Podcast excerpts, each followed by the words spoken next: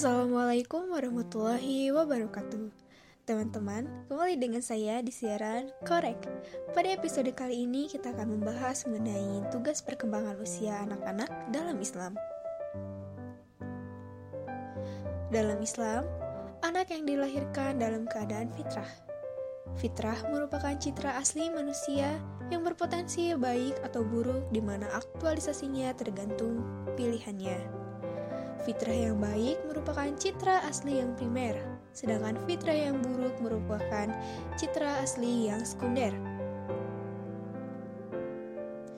Fitrah adalah citra asli yang dinamis, yang ada sistem-sistem psikofisik manusia dan dapat diaktualisasikan dalam bentuk tingkah laku.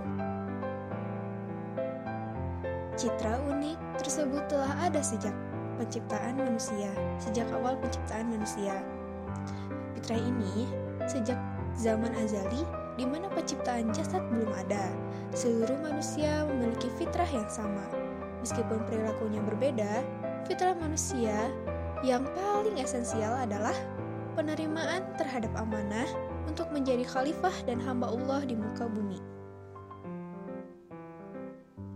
Konsep perkembangan dalam Islam memiliki istilah sesuai dengan bahasa Arab, yakni masa anak-anak 2-7 tahun disebut fase tufulah. Pada fase ini orang tua orang tua anak untuk mengembangkan kasih sayang secara dua arah, di mana ibu memberikan kasih sayangnya dan dalam waktu bersamaan juga mengembangkan kemampuan anak, memberikan respon terhadap anak. Hal seperti ini yang sering kita perhatikan dalam fase pertumbuhan anak secara umum di mana kita memang diharapkan mengajarkan dan memperhatikan anak untuk dapat memberikan respon terhadap kita, meski beberapa orang tua menganggap hal ini biasa. Tapi, dalam suatu pengamatan, anak tidak akan berkembang maksimal jika orang tua atau orang sekitarnya kurang memberikan stimulus pada anak. Masa tamiz atau pada umur 7 hingga 10 tahun. Fase ini sudah mulai mampu membedakan baik dan buruk berdasarkan nalarnya sendiri. Sehingga di fase inilah kita sudah mulai mempertegas pendidikan pokok syariat. Menurut Imam Ahmad Al-Ghazali tahun 1980, anak adalah amanat bagi orang tua Hatinya yang suci bagaikan mutiara yang bagus dan bersih dari setiap kotoran dan goresan. Anak merupakan anugerah dan amanah dari Allah kepada manusia yang menjadi orang orang tuanya. Pemeliharaan dan pengasuhan anak diajarkan dalam Islam tertulis dalam surat Al-Quran, hadis maupun hasil ijtihad para ulama telah menjelaskan secara rinci baik mengenai pola pengasuhan anak, prakelahiran anak, maupun pasca kelahirannya. Allah Subhanahu wa Ta'ala memandang bahwa anak merupakan perhiasan dunia. Hal ini sebagaimana ditegaskan dalam Al-Quran Surat Al-Kahfi ayat 46, yang artinya harta dan anak-anak adalah perhiasan kehidupan dunia tetapi amalan-amalan yang kekal lagi saleh adalah lebih baik pahalanya di sisi Tuhan serta lebih baik untuk menjadi harapan.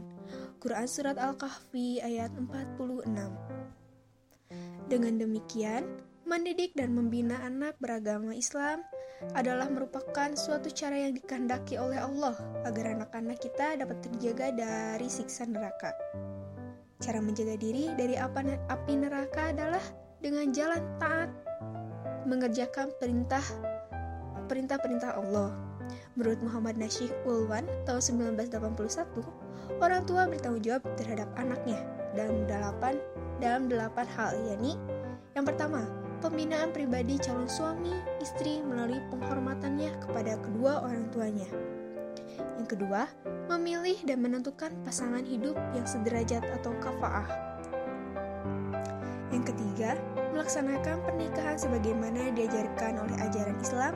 Yang, ke yang keempat, berwudu dan berdoa pada setiap pada saat akan melakukan hubungan sebadan antara suami dan istri.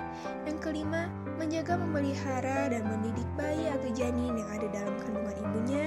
Yang keenam, membaca dan memperdengarkan azan di telinga kanan dan ikomat di telinga kiri bayi. Yang ketujuh, mentahnik anak yang yang baru dilahirkan tahnik artinya meletakkan bagian dari kurma dan menggosokkan rongga mulut anak yang baru dilahirkan dengannya, yaitu dengan cara meletakkan sebagian dari kurma yang telah dipapah hingga lumat pada jari-jari, lalu memasukkannya ke mulut anak yang baru dilahirkan itu.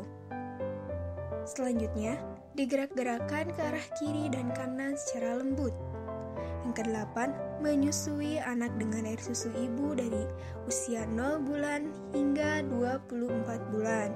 Lalu yang kesembilan, pemberian nama yang baik. Oleh karena itu, pada setiap muslim pemberian jam jaminan bahwa setiap anak dalam keluarga akan mendapatkan asuhan yang baik, adil, merata, dan bijaksana. Dan bijaksana merupakan suatu kewajiban bagi kedua orang tua. Lantaran, jika asuhan terhadap anak-anak tersebut sekali saja kita abaikan, maka niscaya mereka akan menjadi rusak. Minimal, tidak akan tumbuh dan berkembang secara sempurna. Tanggung jawab orang tua terhadap anak selaras dengan firman Allah Subhanahu wa taala uh, dalam surah An-Nisa ayat 5 yang artinya dan hendaklah takut kepada Allah eh, orang-orang yang seandainya meninggalkan di belakang mereka anak-anak yang lemah mereka yang mereka khawatirkan terhadap kesejahteraan mereka. Oleh sebab itu, hendaklah mereka bertakwa kepada Allah dan hendaklah mereka mengucapkan perkataan yang benar. Wah, cukup panjang ya pembahasan kali ini. Uh, dalam Islam sangat jelas sekali membahas mengenai anak ya. Sungguh karunia, sungguh karunia Allah yang maha, yang sangat berharga. Oke teman-teman, cukup sekian siaran pada episode kali ini ya. Oh iya, uh, dari materi episode sebelumnya dari episode sekarang ini bersumber dari jurnal uh, yang berjudul tugas-tugas perkembangan pada pada usia anak-anak. Uh, tu, tulis tulisan karya Miftahul Jannah dosen Fakultas Psikologi UIN Aramir Aru A, Arani Araniri.